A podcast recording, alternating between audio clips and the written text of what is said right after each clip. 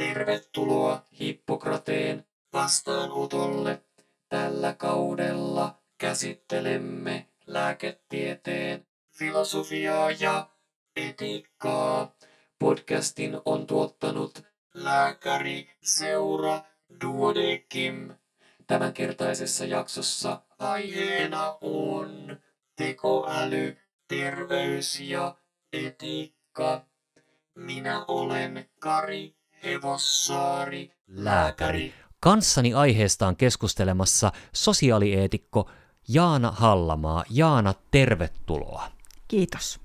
Ja tota, ihan alkuun nyt kysyn tälleen, että me ollaan puhumassa tekoälystä ja sä oot sosiaalieetikko, eli mitäs sinä tekoälystä tiedät? Vielä pari vuotta sitten en juuri mitään sen lisäksi, mitä olin lehdistä lukenut ja radiosta kuunnellut ja äh, vähän käyttänyt noita kaikkia laitteita, mutta nyt jo yli neljän vuoden ajan tai kolmen vuoden ajan on ollut strategisen tutkimuksen neuvoston rahoittamassa hankkeessa, jonka aiheena on eettinen tekoäly julkisen hallinnon ohjauksessa. Ja tässä projektissa työskentelee paitsi tietojenkäsittelytieteilijöitä, kognitiotieteilijöitä, sosiologeja, psykologeja, hallintotieteilijöitä, juristeja, niin myös sitten eetikoita. Ja yritetään pohtia, eikä vain pohtia, vaan tutkia sitä, että kuinka tekoälyä ja digitaalistamista voitaisiin kehittää niin, että se olisi myös eettisesti kestävää ja palvelisi no etenkin julkisen hallinnon tehtäviä ja tavoitteita, mutta sitten ihan kaikkia muutakin. Niin että nyt nämä viimeiset vuodet on paneutunut tekoälykysymyksiin. Ja eihän me sua oltaisi tänne pyydetty, ellet sä olisi tämän aiheen asiantuntija. Ja eikö näin, että oikeastaan valtaosan tästä vuosituhannesta sä oot viettänyt se, käyttänyt erilaisten terveydenhuoltoon ja sitä läheltä liippaavien asioiden pohdintaan? Joo, sosiaalietiikka mä sanon mun opiskelijoille, kun olen Helsingin yliopistossa alan professori, että sosiaalietiikan ydin on, että mistään ei mitään tiedetä, mutta kaikessa esiinnytään asiantuntijoina. Ja se tarkoittaa sitä, että eihän se sosiaalietiikka tai etiikka ylipäätänsä, ei se ole mitään ö, itsessään, vaan se on suhteessa johonkin asioihin, johonkin kontekstiin. Niinpä sitten on tässä urani tai elämäni aikana perehtynyt erilaisiin asioihin, erilaisiin kysymyksiin, jotka kulloinkin on ö, ajankohtaisia. Ja yli 20 vuoden ajan on sitten sosiaali- ja terveysalan kysymyksiin, ensin niin bioetiikan kysymyksiin ja sitten tota, vähän laajemmin. Ja ää, on ollut valtakunnallisen sosiaali- ja terveysalan eettisen neuvottelukunnan toiminnassa 16 vuotta ensin varajäsenenä, varapuheenjohtajana ja sitten kahdeksan vuotta puheenjohtajana. Ja tässä työssä on hyvinkin laajasti perehtynyt sitten sosiaali- ja terveysalan kysymyksiin, etenkin täällä Suomessa. Myös siihen, että mitä digitaalistaminen ja tekoäly voisi tarjota sosiaali- ja terveysalalle nyt ja tulevaisuudessa. Niin, tavallaan joku semmoinen ydinkysymys varmaan tässä on se, että tekoäly uhka vai mahdollisuus. Ja populaarikulttuuri tarjoaa meille molemmanlaisia tulevaisuuksia, missä tekoäly on joko tuhonnut ihmiskunnan tai sitten nostanut meidät ihan kokonaan uudelle taholle, tasolle. Ja nythän tätä, tätä äänittäessä ChatGPT on hyvin, hyvin ajankohtainen. Musta tuntuu, että kaikkien lehtien pääkirjoitukset on yritetty kirjoittaa ChatGPTllä ja todettu, että no ei se nyt vielä ihan täydellinen teksti ollut. Mutta että niin kun jonkinlaista muutosta ja mullistusta taitaa olla käynnissä. No itse asiassa tätä automaattisen tietojen käsittelyn, niin kuin aikaisemmin sanottiin, niin siinä on uumoiltu kaiken mullistavaa vallankumousta jo useita kertoja. Mä en nyt muista niitä kaikkia ö, kaikkia kohtia, jossa ajateltiin, että on nyt ihan kohta kaikki muuttuu ö, digitaaliseksi, tai nyt ihan kohta kaikki muuttuu mm, hermoverkkotietokoneiden tai, tai itseoppivien koneiden tai muun vaikutuksesta. Niitä, niitä lupauksia on ollut tässä matkan varrella paljonkin, niin kuin kaikessa. Jos tota, lukee vaikka Mika Valtarin tuotantoa tai näitä tulenkantajia, jotka vaikutti sata vuotta sitten, niin heidänkin tuotannossaan oli koneromantiikkaa, että ihan kohta kaikki muuttuu. Ja 1800-luvulla Jules Verneen äh, nehän matkasti kuuhun ja maan keskipisteeseen ja sukellusveneellä maailman ympäri YM, YM. Ja sitten näitä siis kaikenlaisia, kaikenlaista hypeä on ollut, tai sitten kun lääketieteessä 2000-luvun alussa kantasolututkimuksen ö, piti mullistaa ihan kaikki – no niin, onhan nyt siis paljon saatukin aikaa, mutta ei se ole ollut ihan niin mullistavaa kuin on ajateltu. No nyt musta tuntuu, että nyt tämä meneillään oleva tekoälybuumi, tai no ehkä liikaa sanoa puhua tekoälystä, sanotaan digitaalistuminen, Joo. niin tämä buumi on nyt voimakkaampi kuin mikään muu, ja kyllähän se on meidän kaikkien arkea – muuttanut jo hyvin paljon myös tavalla, jota me ei huomata. Ja äh, no siihen tota, ladataan valtavasti odotuksia ja lähes kaikki kansalliset, kansallisvaltiot, niillä on joku oma digitaalistamis- äh, tai tekoälystrategia, jonka avulla paitsi yhteiskunta muuttuu paljon paremmaksi, niin sitten myös kaikki tulee niin halvaksi ja sitten vielä saadaan mielettömät taloudelliset voitot. Kuulostaa liian hyvältä ollakseen totta. Niin, vaikka terveydenhuollon yhteydessä usein digitaal- digitalisaatio ja, ja paremmat käyttöjärjestelmät, niin tehostaa hirveän paljon kaikkea puheissa, että niin kuin vähemmällä rahalla saadaan enemmän. kuulijakunnassa lienee apottia käyttäneitä ja, ja tota, itsekin apottia käyttävänä, niin odotan milloin tulee se, se, se hetki, jolloin työntekoni hänen sen ansiosta nopeutuu. No niin, siis se keskeinen lupaus, joka liitetään digitaalisiin järjestelmiin ja sitten varsinkin tekoälyyn, jota ei siis meillä vielä varsinaisesti ole, on, että rutiininomaiset tehtävät voidaan siirtää, ihmisten ei enää tarvitse memoroida tai pitää mielessänsä asioita, erilaisen datan säilöminen ja yhdistäminen on helppoa, turvallista, se data voidaan panna talteen ja ottaa käyttöön.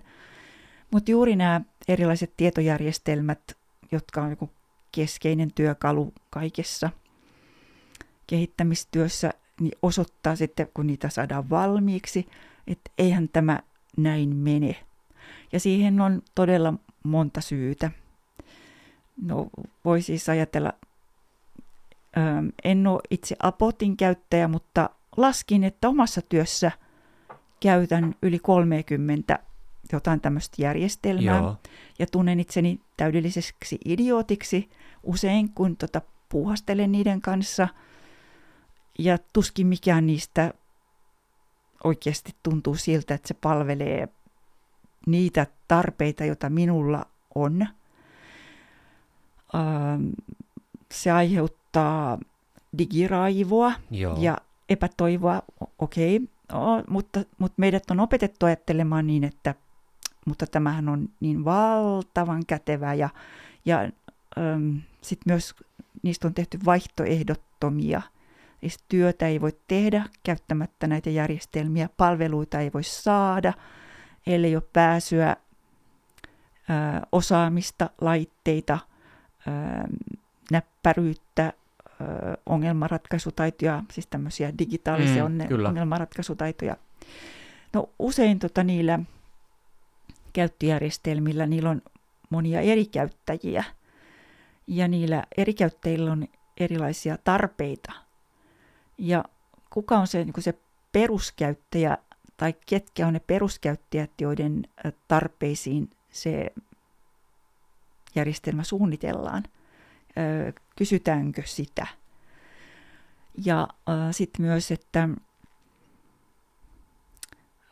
jossain suunnittelijan pöydällä järjestelmä voi näyttää hyvinkin loogiselta ja, ja tota, hallitulta, mutta sitten kun siis käyttäjän erilaisiin tarpeisiin, eri käyttäjien erilaisiin tarpeisiin, niin voi olla, että ollaankin läpitunkemattomassa viidakossa.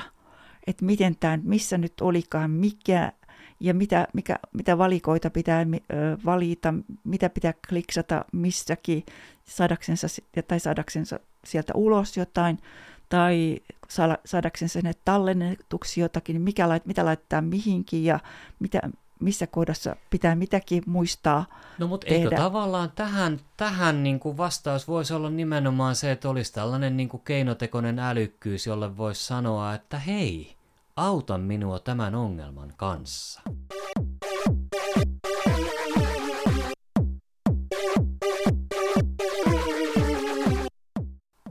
Jos, jos me katsotaan, minkälaisia nuo chatbotit on nykyään, niin äh, eihän ne ymmärrä oikeastaan yhtään mitään.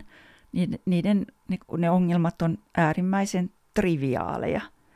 Ja sitten siellä on tota, lueteltu o, tavanomaiset, joko, katso, joko katsoit tavanomaiset ongelmat ja niiden ratkaisut, no joo, totta hitossa, ja anteeksi en ymmärtänyt kysymystä, ei, ei ne, jos olisi olemassa sellainen tekoäly, joka pystyisi niin ratkaisemaan tuon tyyppisiä ongelmia, niin se olisi jo tuolla.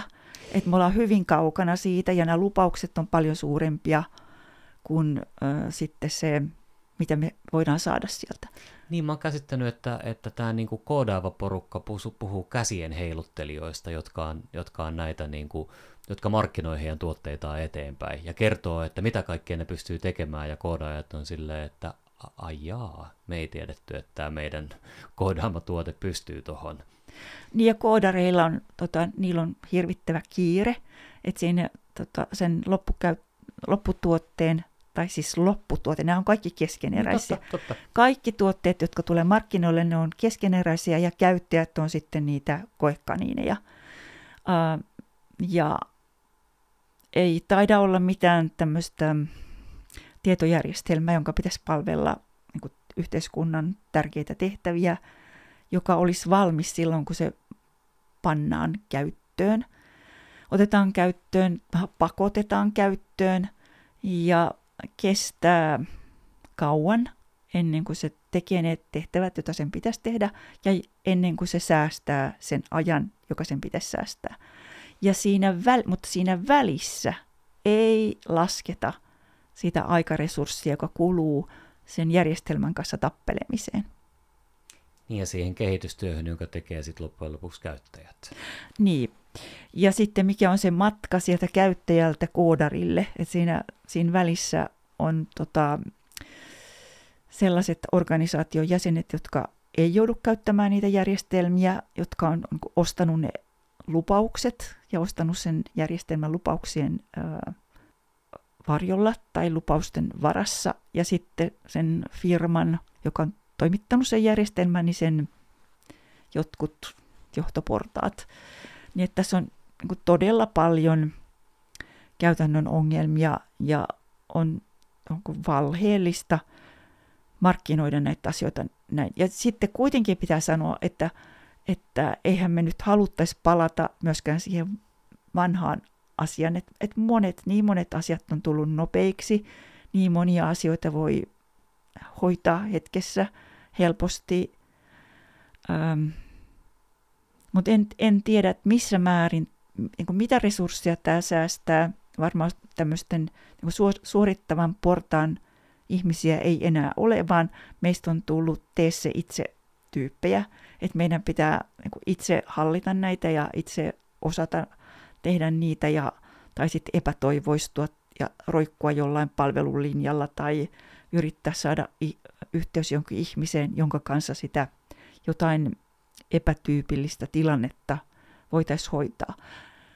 Niin tehostuminen on, on usein, usein johtanut siihen, että ei ole enää mitään konkreettista ihmistä, jonka luokse mennä. Niin, sitten huudellaan siellä tai huudellaan tai naputellaan tai mitä tahansa jossakin tai organisaatiossa, niin kun ne ihmiset, jotka joutuu käyttämään niitä järjestelmiä, niin ne kyselee sitten toisiltaan, että onko sun eteen tullut tällaista ja mitä sä teit ja, ja tota, saiko sä jonkun kiinni, joka voisi auttaa. Ja tämähän on nyt asia, ähm, jotka, joka on tullut vaikkapa lääkärien työhön mm. lisänä, ja joihin lääkärit ei ole saanut mitään koulutusta. Niin, kyllä. Apotin käyttöön koulutettiin, mutta ei siitä käteen hirveän paljon mitään jää. No jos, jos osallistut johonkin koulutuksia siellä tuota sen järjestelmän edustaja näyttää jonkun kalvosarjan, ja sitten teet näin, ja sitten teet näin, ja sitten jos on tämmöinen, sitten teet näin, ja sitten sit kliksaat tässä, ja sitten näin, ja sitten täältä saa tällaisia ulos, ja sitten ai, ja, ai anteeksi, mitä? Kaikki ei tuommoista järjestelmää, ei sen käyttöä voi oppia ää, muuta kuin niin, että tekee sitä. Ja sitten vielä se, sitä koulutusta ei, ei useinkaan ole järjestetty niin, että selostettaisiin sen järjestelmän toimintalogiikka. Niin, toimintalogiikka, koska siis sinänsä koodari, niin varmasti tekee parhaansa tehdäkseen mahdollisimman hyvän tuotteen. Ja, ja, ja en, en haluaisi ajatella, että koodarit pyrkis tekemään vaikeasti käytettäviä, huonosti toimivia ohjelmia, vaan päinvastoin se, se mitä on, on niin kuin niiden muutamien koodareiden kanssa puhunut, jotka tunnen, niin se, se on omanlaistaan taidetta, jossa pyritään tekemään, mä varmasti käytän vääriä termejä, mutta että niin kuin mahdollisimman hienoa koodia, mahdollisimman toimivaa koodia. Mutta miten, miten sitten niin kuin onko tässä niinku tiedon, tiedonkulun ongelma, että se loppukäyttäjä ja koodari ei, ei, ei kohtaa, että siinä on välissä monta, monta porrasta ja tulee rikkinäinen puhelin, missä tieto siitä, että mitä tältä ohjelmalta tai palvelulta toivotaan, niin ei välity sille niin kuin tekijälle. Joo, näin varmaan on, että sen ja myös, tota, jos ajattelee lääkäriä, että perinteisesti hän on, no ensin hän on tehnyt aikaisemmin kenties jotain muistiinpanoja, sitten on ollut sane, sanelu, sitten se on kirjoitettu potilasasiakirjaan, sitten on niitä paperisia potilasasiakirjoja, joita voi käydä läpi. No nyt sitten potilaalla voi olla hirvittävän paksu kansio niitä, miten sieltä löytää asioita ja voi ajatella, että aa, nyt tässä tietojärjestelmässä niin meillä voisi olla laboratoriotulokset ja lääkitykset ja diagnoosit ja käynnit ja niin kun, niitä voidaan luokitella ja ryhmitellä eri tavalla. Mutta mitä, mitä tota se lääkäri vastaanotolla, kun hän tarvitsee jotakin tietoja, niin mitkä on ne polut, jonka kautta hän pääsee niihin käsiksi – no mä en tunne apottia, mutta voiko esimerkiksi, kuinka monta kliksautusta tarvitaan ennen kuin joku asia tulee sieltä? Aivan älyttömän monta. No niin, ja sitten tota, saako siihen ruudulle näkyviin yhtä aikaa joku erityyppisiä tietoja, laboratoriot, eri, vaikka seurata niitä ö, jotakin arvoja, niin kuin mit, mitä saa näkyviin yhtä aikaa, um, ja sitten, että miten miltä ne ruudut näyttää, kun melkein kaikissa järjestelmissä kun on sijoitettu eri paikkoihin ne ähm, toimintapainikkeet tai muut. Ihan, ihan siis tämän tyyppisiä aivan yksinkertaisia asioita, äh, jotka koskee inhimillistä havaintokykyä. Niin tavallaan jos ajattelee autoa, niin äh, oli melkein mikä tahansa automerkki. Niin kun sä astut autoon, niin sä hyvin nopeasti ymmärrät, miten tätä autoa hallitaan. Ne perustoiminnot, ratti, polkimet, löytyy, josta toki Tesla pyrkii muuttamaan tätä sitten niin kuin tämmöisen niin kuin koodaus periaatteen mukaisesti, tai ei koodausperiaatteen, mutta että niin kuin uudistamaan radikaalilla tavalla sitä, mikä on auto, jolloin itse asiassa Tesla-autosta ei välttämättä pääsekään ulos, kun ei löydy enää perinteistä ovenkahvaa. Mutta että pääsääntöisesti kun olet ajanut yhtä autoa, osaat ajaa kaikkia autoja, ne on melko samanlaisia. Mutta eli saat sitä mieltä, että tämä sama ei, ei päde tietokoneohjelmiin. No siis on eri siis paljonkin tutkimusta hava- havaintopsykologiasta ja, ja tota, äh, ihmisen kognitiivisista mm, kyvykkyyksistä ja, ähm, ja se, sen perusteella voidaan kyllä suunnitella siis hyviä käyttöjärjestelmiä, mutta ei ne nyt välttämättä ole se kaikki tieto siellä saatavilla tai että sitä ei käytetä.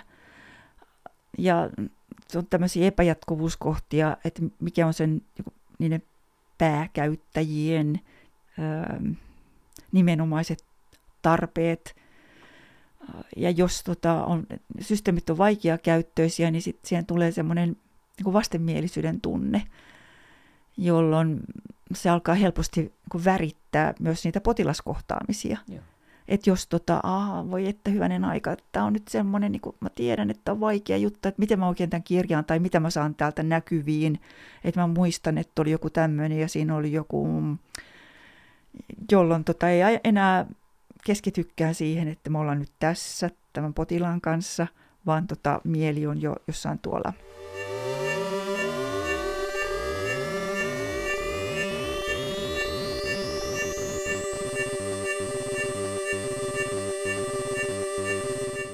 nyt me on lähetty liikkeelle vähän niin kuin tälleen niin kuin pessimistisellä asenteella. Me on nostettu, nostettu tota, ei ehkä tekoälyn, vaan en, enemmänkin niin kuin digitalisaation ja ohjelmistojen huonoja puolia. Mutta onko tämä koko totuus? No ei todellakaan. Ja sitten mä äh, ihan tota, juuri tästä tämmöisestä niin arkipäiväisestä digiraivosta kenties niin antauduin tälle aika negatiiviselle polulle että on ilmiselvää, että digitaalistuminen ja, ja sitten myöhemmin, nyt joo, mutta tulevaisuudessa yhä enemmän myös nämä tekoälyjärjestelmät, että ne voi tarjota niin valtavia mahdollisuuksia meille. Ja mä ajattelen, no siis mä en ole tietojen käsittelytieteilijä, Joo. mutta se voi olla tässä kohdassa aika hyväkin. Joo. Mä ajattelen näin, että, että tekoäly on, on osa, no se on informaatio, osa tätä in, ö, ihmisen kehityshistorian tai kulttuurievoluution kuuluvaa informaatio vallankumousta. Joo.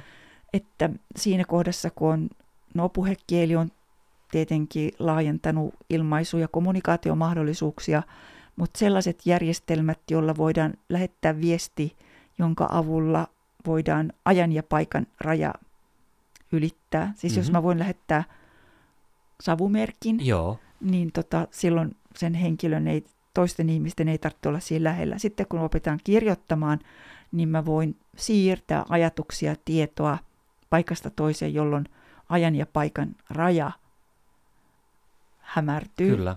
No sitten me saadaan kirjanpainotaito, jolloin niin tätä sanomaa voi monistaa – sitten me saadaan niin sähköiset järjestelmät, sähköiset kommunikaatiojärjestelmät, lennätin ja puhelin ja radio ja televisio ja niin kuvan ja äänen siirto. Ja nyt sitten seuraava askel, että me voidaan panna digitaaliseen muotoon dataa, siis mitä tahansa dataa. Okei, ja sitä voidaan kerätä, sitä voidaan tallentaa, sitä voidaan siirtää, sitä voidaan yhdistää ja käsitellä.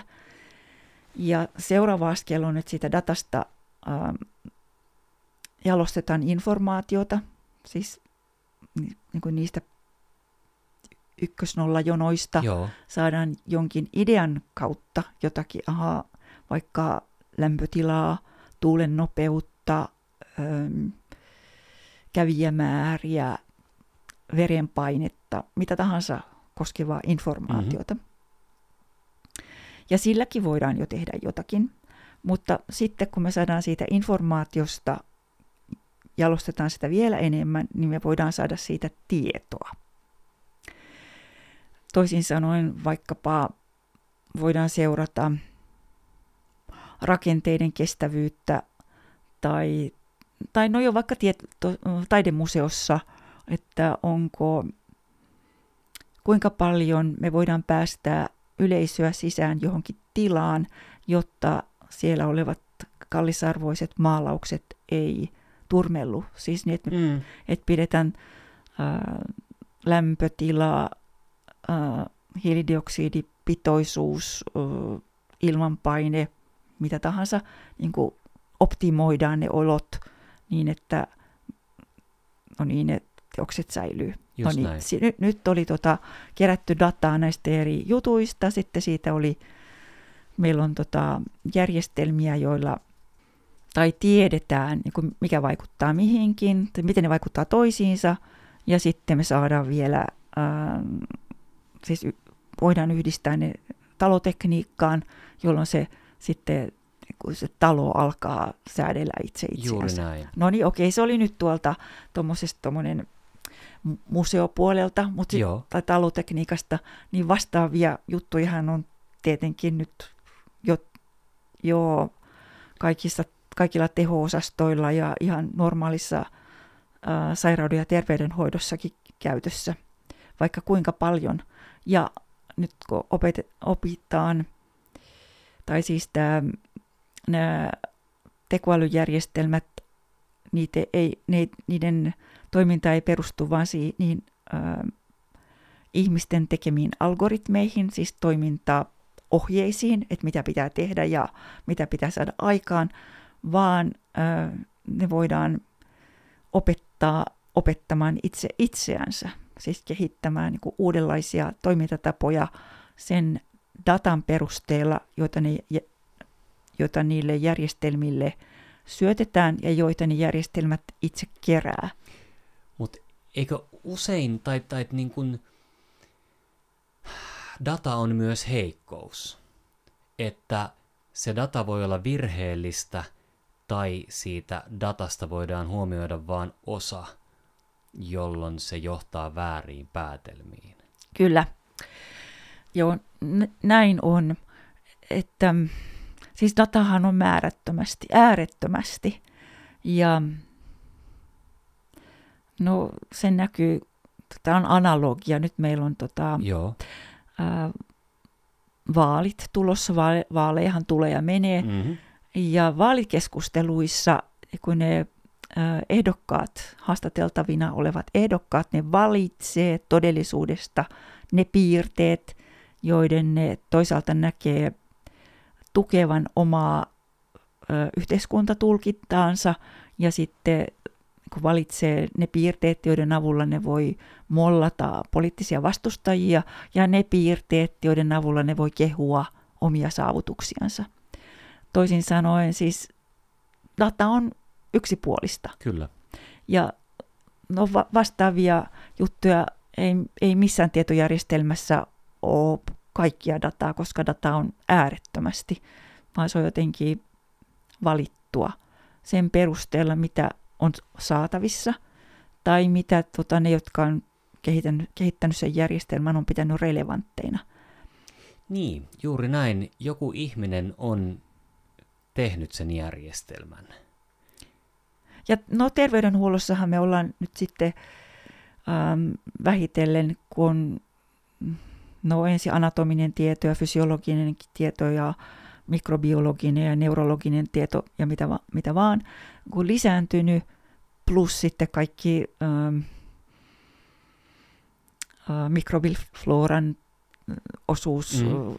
tai vuorovaikutus elintoimintojen kanssa ja, geenit ja ympäristö ja niin edespäin, niin edespäin, niin se, ne datapi, datat, data, äh, mitä, erityyppinen data niin kuin lisääntyy lisääntymistään.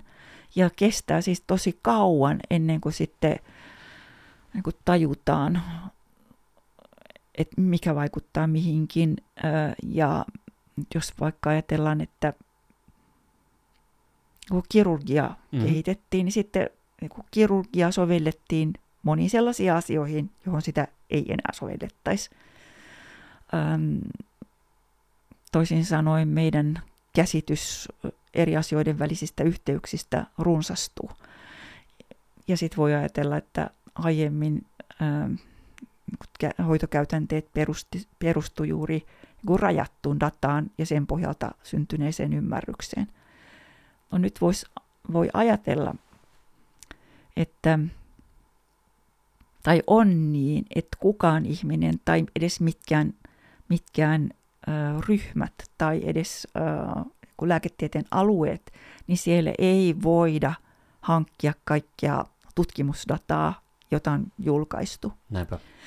Niin on mahdollista, että, tai sitä tehdäänkin jo, että nämä, nämä tietojärjestelmät, tai opetetaan tekoäly lukemaan niitä lääketieteellisiä tutkimusartikkeleita ja tekemään, siis niin hahmottamaan sieltä uudenlaisia kausaalisia yhteyksiä tai vaikutusyhteyksiä. Ja sitten siis sen pohjalta paitsi luomaan uuden, uusia diagnooseja joihinkin oireyhtymiin, niin sitten myös tota, niin ehdottamaan uudenlaisia hoitoja. Ja tällaista, jos ihmiset tekisivät sitä, niin se olisi tota, hirvittävän aikaa, aikaa vievää ja myös äm, epäluotettavaa, koska ei, ei kukaan pystyisi pitämään niin, niin suurta määrää ää, tietoa tai informaatiota mielessänsä, eikä myöskään tota, sitten mutta sitten meidän täytyy myös vaan luottaa siihen, että se tekoäly äly on oikeasti käynyt kaiken läpi ja tehnyt jonkinlaisia oikeita johtopäätöksiä. No mutta eikö tämä epävarmuus koske myös ihmistoimijoita? Että mehän koko ajan nähdään, kuinka niin kuin diagnostinen luokittelu, niin, niin se muuttuu, että, että on sellaisia sairauksia, jotka on ennen ollut yleisiä ja niitä ei enää ole. Ei siksi, että äh, ihminen tai ihmis, ihmisen ympäristö olisi muuttunut niinkin, tai siis ympäristön muuttumisen takia kylläkin sairauksia katoaa, mutta myös siksi, että se ei ole niin kuin tämän tyyppinen ää, sairausluokittelu tai leibelöinti, niin se ei ole enää mielekästä nykyisen tiedon valossa. Kyllä, y- ymmärrän mitä tarkoitat. Siinä prosessissa on, on kuitenkin lukuisia yksilöitä ympäri ihmiskuntaa, jotka pystyy niin kuin huomaamaan toisensa virheitä, huomauttamaan, korjaamaan ja sillä tavalla ihmiskunnan tieto menee eteenpäin. Mutta sitten jos on, on yksi valtava tekoäly, jolle ulkoistetaan paljon päätöksentekoa. Mutta ei ole yhtä valtavaa tekoälyä, vaan tota, siis niitä järjestelmiähän on joka paikassa. Ja se on vähän niin kuin tämä ChatGPT, jolle tota, ää, no, yksi työtoveri teki sellaisen kokeen, että hän antoi sille, että jonkun väitteen, niin sitten että perustele tämä, ja sitten hän antoi tämän väitteen negaation ja sanoi perustele tämä. Ja se tuotti niin kuin molempiin ää, perustellut mielipiteet tai vastaukset. Siis meidän pitää myös tämän tekoälyavusteisen toiminnan kohdalla nähdä, että me ollaan koko ajan matkalla, ettei me olla vielä, ei, ei nyt ole varmaan sellaista lääkäriä, joka ajattelisi, että lääketiede tulee valmiiksi. Mä vähän, vähän haluan kyseenalaistaa tota sun, että ei, ei ole mitään yhtä valtavaa, valtavaa tota, jos ajatellaan vaikka nettihakukoneita, niin onhan muitakin kuin Google. Mutta kuinka moni niitä käyttää, ja nyt kun meillä on ikään kuin käynnissä jonkinlainen tekoälyn pudotuspeli, chat GPT taitaa mennä hyvin. Ja Google menee huonosti. Google menee huonosti, Microsoftilla taisikin olla joku, joku, joku suunnitelma tähän, mutta et, et voi olla, että viisi vuotta tästä eteenpäin on joku selkeä ylivoimainen tekoäly, jota käytetään tosi laajalti monien ongelmien ratkaisemiseen. Ja silloin sitten taas pystytäänkö enää huomaamaan mahdollisia virheitä, joita se tekee jossain niin kuin valtavien aineistojen läpikäynnissä? No tässä on nyt juuri tämä vaara, että ähm, arvellaan, että tekoälyaavusteiset äh, ohjelmistot, että ne syrjäyttää jopa puolet ihmisistä, siis tai puolet nyky, nykyisistä työtehtävistä tulee turhiksi tai niitä pitää radikaalisti muuttaa sen vuoksi, että saada näitä tekoälyjärjestelmiä, jolloin sitten siis vaarana on se, että a, koneet tekevät ihmiset turhiksi, että se voisi olla semmoinen unelma, sitten koneet tekevät asiat meidän puolestamme. Mutta Ja ei, me voidaan kehittää älyämme ja, ja henkisiä arvoja ja kehoamme. No ei se kyllä tavallisesti mene niin, vaan tota, sitten nämä koneavusteinen toiminta, niin sen avulla niin ihmisestä puristetaan vieläkin enemmän irti. Ja sitten juuri tämä, että jokin ylivertainen toimija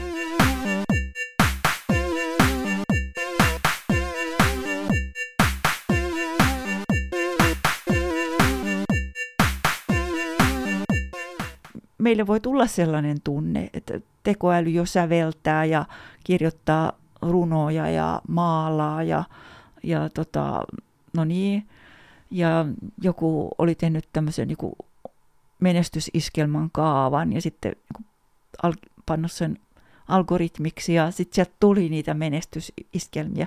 Et juuri tähän me tarvitaan nyt sitä, että me ei tuudu, tuudittauduta tällaiseen toisaalta niin koneluottamukseen tai tyytyväisyyteen, että meillä on nämä, nämä tota, ää, laitteet, eikä myöskään suostuta siihen, että, että me, meidän kyvyt ja taidot syrjäytyy. Siis ne, ne on äärettömän hyviä tämmöiset järjestelmät, erityisesti standardeissa tehtävissä, mutta sitten jos pitää, jos se tilanne on poikkeuksellinen ja se vaatisi jotain luovaa ongelmanratkaisua, niin siinä ihminen on ylivertainen. Mä kuulin tällaisen anekdootin, että no ei ole vaan siis tämä Tesla, vaan monissa autoissa on sitten tekoälytoimintoja, että se auto ajaa ihmisen puolesta tai korjaa jotakin, ettei aja penkkaan tai muuta sellaista. Ja sitten myös tota, nopeutta säätää, jos siellä on niin nopeusrajoitukset ja muut. Ja no, henkilö ajoo ehkä 50 nopeusrajoitusalueella, ja yhtäkkiä se auto alkoi kiihdyttää valtavasti. Ja se, mitä, mitä, mitä. Ja sitten hän huomasi, että aa, että tuossa tienposkessa oli vaalimainos, jossa ehdokkaan numero oli 120. Aivan, eli se päätteli, että nyt nopeusrajoitus muuttuu. Niin, niin kuin tarpeeksi, tarpeeksi hyvä 120 tienposkessa, niin sillä ei ollut muuta kuin se yksi tulkinta. Mutta ihminen, ihmiskuski ei ikinä tekisi tuollaista virhettä. Meidän varmaan pitäisi nyt, nyt puhua siitä, että mikä tekoäly oikein on. Eli kun puhutaan tekoälystä, niin mitä se oikeastaan niin kuin tarkoittaa? Onko niin monenlaisia tekoälyjä? Onko missään oikeastaan olemassa mitään tekoälyä? Onko se chat GPTkään mikään tekoäly? No ei ole mitään äh, hyvä, y, yhteisesti hyväksyttyä tekoälyn määritelmää. Ja on ihmisiä, jotka sanoo, että ei, ei se mitään älyä ole. Siis ne on laskentajärjestelmiä, joiden ähm, kontolle voidaan la- laittaa myös päätöksentekoa. Eli sitten kun tämmöiset ja tämmöiset arvot täyttyy, niin sitten voi tehdä näin ja näin. Eli periaatteessa kyseessä on suuri automaattinen vuokaavio. Jos toteutuu tämä, siirrytään tähän kohtaan. Jos toteutuu tämä tai tuo, siirrytään tuohon kohtaan. Että se, se niin kuin noudattaa jonkinlaista ennalta suunniteltua prosessia. No tuo lineaarinen, lineaariset digitaaliset järjestelmät toimii tuolla tavalla ja ne on niin näitä perinteisiä. Nyt, mutta nyt ollaan siirtymässä näihin niin hermoverkkojärjestelmiin, jotka, jotka ei ole vaan lineaarisia, vaan, vaan tota, kolmeulotteisia tai Joo. voi sanoa neliulotteisia, jos otetaan se aika-akseli sinne mukaan. Ähm, mut, Miten, mit, mitä se tarkoittaa? Että ne ei tota, äh, kun laske sieltä alusta asti, vaan ne tota, ennakoi, niin kuin tämä ChatGPT. Se ei laske sieltä, että mitä nyt pitäisi sanoa, vaan tota, se niin kuin ennakoi, että mikä tämä, näiden sanojen jälkeen, mikä olisi todennäköisin sana, joka tulisi. Ja, ja siis voisi sanoa, että se on tai mulle tuli tästä mieleen, että se on niin kuin tämmöinen vaalikeskustelija ää, tai poliittinen puhuja, joka on yleisön edessä. Ja se alkaa, poliittinen puhuja yleisön edessä alkaa puhua sitä, mitä se olettaa yleisönsä haluavan kuulla. Ja katsoo yleisön reaktioita ja niiden yleisön reaktioiden mukaan sopeuttaa oman puheensa. Mutta eli kuitenkin edelleenkin niin silloin tavallaan niin kuin ns. rajallinen määrä vaihtoehtoja, joista se valitsee sen näissä tilanteissa yleisimmin käytetyn. Toki tässä voisi alkaa sitten pohtimaan, että mitä meidän ihmisten luovuus ylipäätään on. Että onks, pystytäänkö me luomaan mitään aidosti uutta vai onko kaikki vaan jonkinlaista jossain kuulun tai opitun toistoa. Niin, kyllä. Mutta onhan meillä sitten no, kun luovuudessakin tämmöisiä hyppyjä, että kaikki mitä me tuotetaan, niin, niin se on, siellä on joku perusta, siis biologinen perusta, kulttuurinen perusta, sosiaalinen perusta ja kaikki mitä on opittu, niin on opittu muulta, mutta se siis on tämmöinen luova komponentti, joka tuottaa sitten jotakin ennalta arvaamatonta. No nyt sen tota, näiden tekoälyjärjestelmien, nehän huijaa meitä, ne vaikuttaa ihan järkeviltä. Sieltä tulee hienoja vastauksia, mm. aivan upeita. Ja niin ei se ole mitään fuulaa, vaan se on totta. Ja esimerkiksi diagnostiset työkalut, niin ne, ne tarjoaa eh, valtavan avun sitten lääkärille. Mutta siis ihmisen ei pitäisi niin kytkeä sitä omaa osaamistansa pois, eikä olla luottamatta siihen, koska e, siis tekoäly ei ole älykäs. Mutta ihminen, vaikka kokenut lääkäri, niin kokeneilla lääkärillä on ilman, että hän pystyy niin kuin sanomaan ne kaikki tapaukset, niin hänellä on tuntuma siihen, mistä nyt voisi olla kysymys, mitä nyt, ö, miten kannattaisi edetä, minkä, mitä kannattaisi ruveta kokeilemaan tai mihin suuntaan kannattaisi ö, mennä. Ja tällaista ei sillä tekoälyllä ole. Ja sitten myös tota, tekoäly ei pysty, vaikkapa tämä 120, a 120 tien varressa, niin tota, se on vain nopeusrajoitus. Mm. Siis ei tekoälyllä ole ymmärrystä siitä, että se 120 voi tarkoittaa myös ehdokkaan numeroa, va- vaalinumeroa. Et meidän ei pidä huumaantua siitä tekoälystä, vaan, vaan ymmärtää, että se on työkalu. Että jos me on saatu joku vaikka uusi vasara, niin ähm, sitä voi käyttää tyhmästi tai viisaasti, tai kahvinkeitin tai joku muu, mutta ei koko maailma muutu vasaroitavaksi tai kahvinkeitettäväksi, vaan pitää sitten myös kriittisesti ajatella, että mihin tätä käytetään ja millä tavalla. Mä mietin, että tämmöinen niin kuin varsin yleinen tekoälysovellus, puhelimen karttasovelluksen navigaattori, kerro minulle reitti tuonne, niin tämähän on semmoinen asia, missä me annetaan hirveän paljon meidän ajattelusta koneelle. Että harvassa on ne ihmiset, jotka paperikartan turvin suunnistaa, jotka pysähtyy kadun kulmaan kysymään ohikulkijalta, anteeksi, missä päin on tämä ja tämä paikka, johon olen menossa. Ja sitten se voi johtaa niin kuin aivan ihmeellisiin juttuihin, että suunnistetaan väärässä kaupungissa tai, tai tota, ettei ole vaivauduttu ajattelemaan, niin luomaan mieleen sitä käsitystä maastosta. Tai, tai tota, mä nyt törmäsin sellaisen autoilija, joka ajo kävelytietä. Sitten mä sanoin, että, että, että tämä on kävelytyö. Niin, mutta hänen GPS-sänsä näytti, että tässä on tällainen. No, ei, ei kukaan järkevä ihminen ryhdy ajelemaan kävelytietä äh, siksi, että GPS mukaan. Niin kuin siinä on tällainen. Toisin sanoen, että jos me annetaan, että mitkä, mitkä tehtävät kannattaa antaa näiden laitteiden hoidettavaksi. Ja jos niitä annetaan liikaa, niin siis me tyhmistytään. Meistä tulee todella taidottomia. Onko Et, tässä tekoälyn yksi iso vaara? No siis tuntuisi joku kauhealta tietää menevänsä sellaisen lääkärin vastaanotolle, joka on luopunut ammattitaidostansa ja kehittäm- luopunut kehittämästä ammattitaitoaan siksi, että nämä nykyiset ohjelmat on niin hyviä.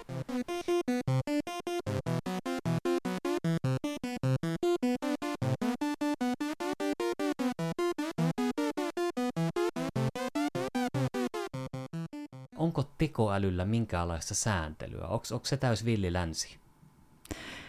No se riippuu ihan um, ja mehän todettiin, että niin mikä, mikä ylipäätään on tekoäly. Niin, mutta se, se riippuu siitä, missä päin maailmaa ollaan. Että Euroopan unioni on tehnyt uraurtavaa työtä siinä, että, että tekoälyä kehitettäisiin äh, ihmisten hyväksi, siis ihmislähtöinen, Joo. human-centered tekoäly.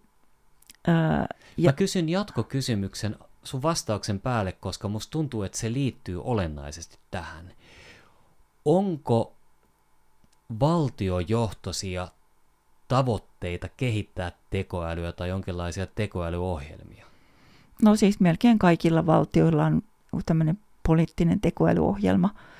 Ja no EU:ssa on yritetty sitten myös ko- koordinoida niitä, jotta se tekoäly kehittäminen olisi, että et se ei loukkaisi ihmisten tietosuojaa, Joo. ei loukkaisi, ähm, tai siis olisi tämän laiteturvallisuusdirektiivien mukainen, äh, ja että ne, ne palvelisi sitten inhimillistä hyvää äh, oikeusvaltioperiaatetta, ihmisoi- keskeisiä ihmisoikeuksia, yhdenvertaisuutta ja muuta sellaista. Mutta me, meillähän on esimerkkiä Yhdysvalloissa, tota, tämä säätely on niin paljon heikompaa, ja siellä siis nämä kaupalliset yritykset on saanut johtaa aika pitkälle sitä, sitä toimintaa. Siinä onkin sitten kahnausta Euroopan ja Yhdysvaltojen välillä. Ja Kiina, jossa se on aivan ää, valtiojohtosta, siis kommunistisen puolueen johtamaa. Ää, ja siellä on valtava määrä, ehkä kaikki henkilöt, kaikki kansalaiset on jo niin kuvattu kehitetty kasvojen tunnistusjärjestelmiä ja siellä on käytössä tämmöinen kansalaisten pisteytysjärjestelmä, jolloin tota, niin kun hallituksen mielen mukaan käyttäytyvät henkilöt, niin ne saa pisteitä, jolloin he saa jotakin etuja, ja ne, jotka sitten ei käyttäydy oikein, niin ne menettää niitä pisteitä, jolloin he ei esimerkiksi voi matkustaa luotijunissa, ei voi saada lapsiansa – kouluihin, hyvin kouluihin, ei saa ää, terveydenhoitoa. Toi kuulostaa kamalalta. No siis Minun sehän mielestä. on todella hirvittävää, todella, todella hirvittävää. Mutta se, se osoittaa, että no niin, okei, siis voidaan, voidaan rakentaa, ja, ja sitten siis joka kadun kulmassa on valtavat määrän näitä ää, kameroita, jolloin niiden avulla siis kerätään dataa ihmisistä, jolloin tiedetään kuka missäkin milloinkin tekemässä mitä. Tietty sellainen pessimismi ja synkät pilvet tämän, tämän keskustelun yllä kuitenkin, kuitenkin leijuu. Ää, Suomessa meillä on haaste, meillä, meillä tota noin niin, valtion kulut, kulut kasvaa ja, ja tulot vähenee onko jotain sellaista esimerkiksi terveydenhuoltoon liittyvää, jossa tekoäly niin kuin ihan oikeasti voisi auttaa, voisi vois parantaa kansalaisten terveyttä, eikä nyt sillä tavalla, että tehdään apotista parempi versio, vaan että voisiko niin kuin digitalisaatiota, tekoälyä, niin, käyttää hommia parantamiseen. No noista synkistä pilvistä ensin se, että koska mä oon sosiaalietikko, niin sitten näkökulmana on juuri se kriittisyys. Joo. Mutta oot oikeassa, että meidänhän nyt kannattaa myös ajatella, että mitkä valtavat mahdollisuudet tässä on.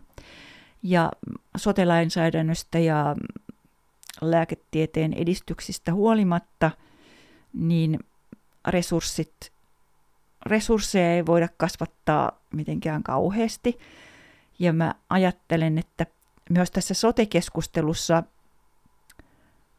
ähm, yksi resurssi, jota ei ole otettu huomioon, on me kansalaiset. Mm-hmm. Mm-hmm. Että mitä me kansalaiset voimme, mikä meidän vastuumme on terveydestä ja hyvinvoinnista ja mitä me voimme tehdä. Ja sotehan on meidän kansalaisten, meidän oman terveytemme hyväksi luoma järjestelmä. Että me julkisesti on niin puhuttu, että kuka minua sitten hoitaa. Joo. Sen sijaan, että me ajateltaisiin, että no nyt me ollaan järjestetty tämmöiset puitteet ja nyt meidän pitää pitää huolta siitä, että ne riittää pitämään meistä huolta.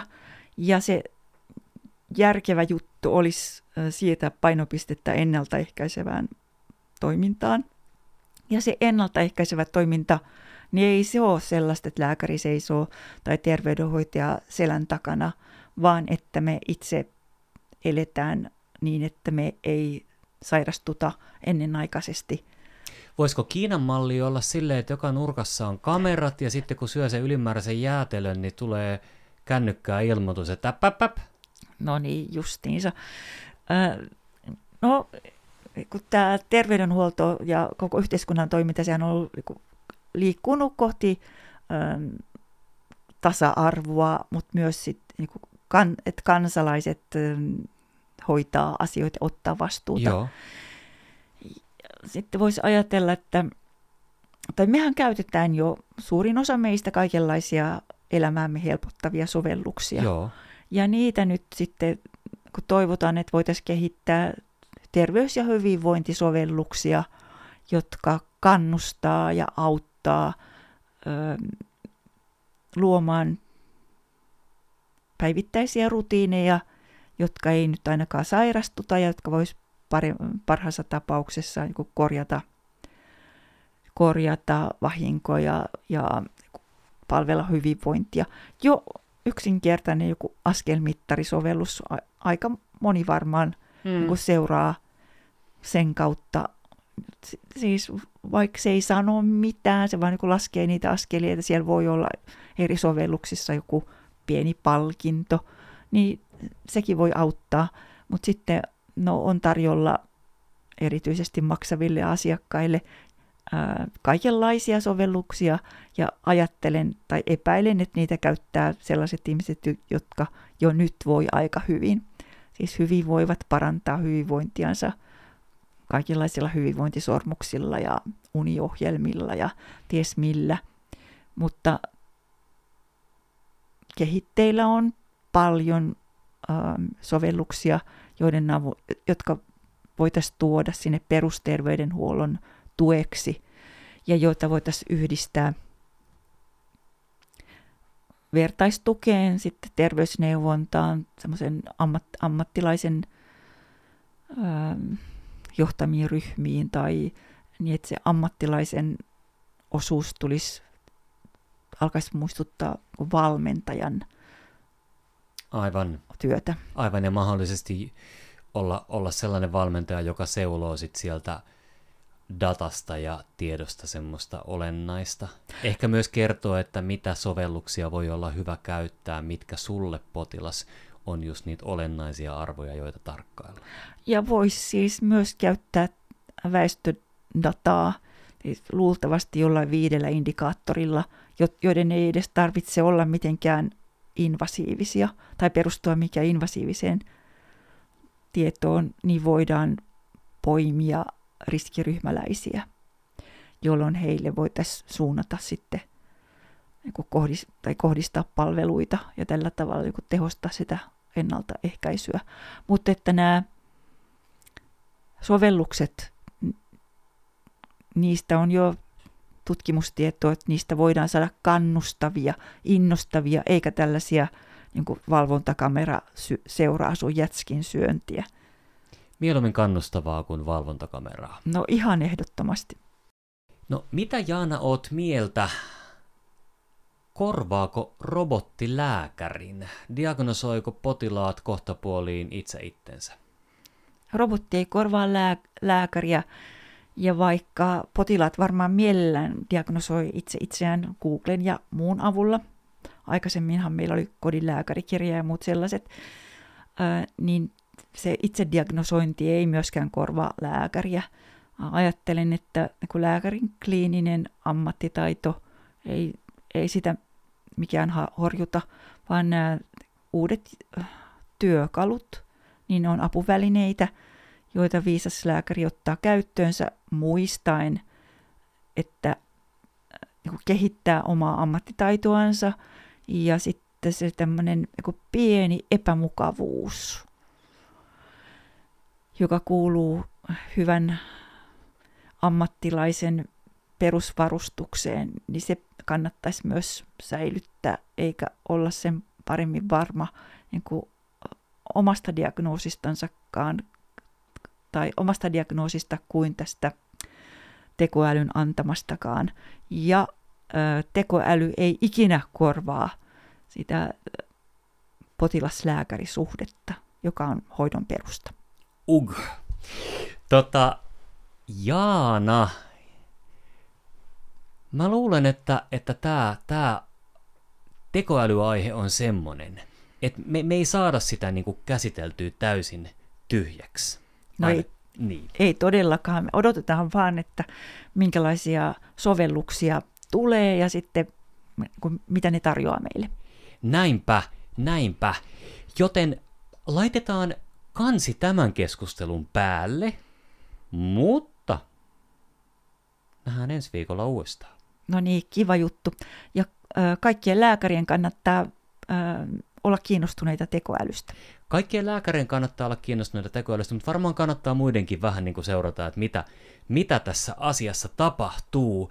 Hyvä kuulija, kiitoksia. Minä olen Kari Hevossaari, lääkäri, ja Jaana on Jaana Hallamaa, sosiaalieetikko. Ja todellakin me jatketaan Jaanan kanssa keskustelua ensi viikolla, ja silloin meillä aiheena on epäonnistumisen etiikka. Eli kämmeistä keskustellaan. Silloin siis taas rakkaat kuulijat ja arvostelut tai tähdet on asioita, joita me arvostettaisiin, jos ehdit meille käydä antamassa. Mutta nytten, moi moi! Moi moi!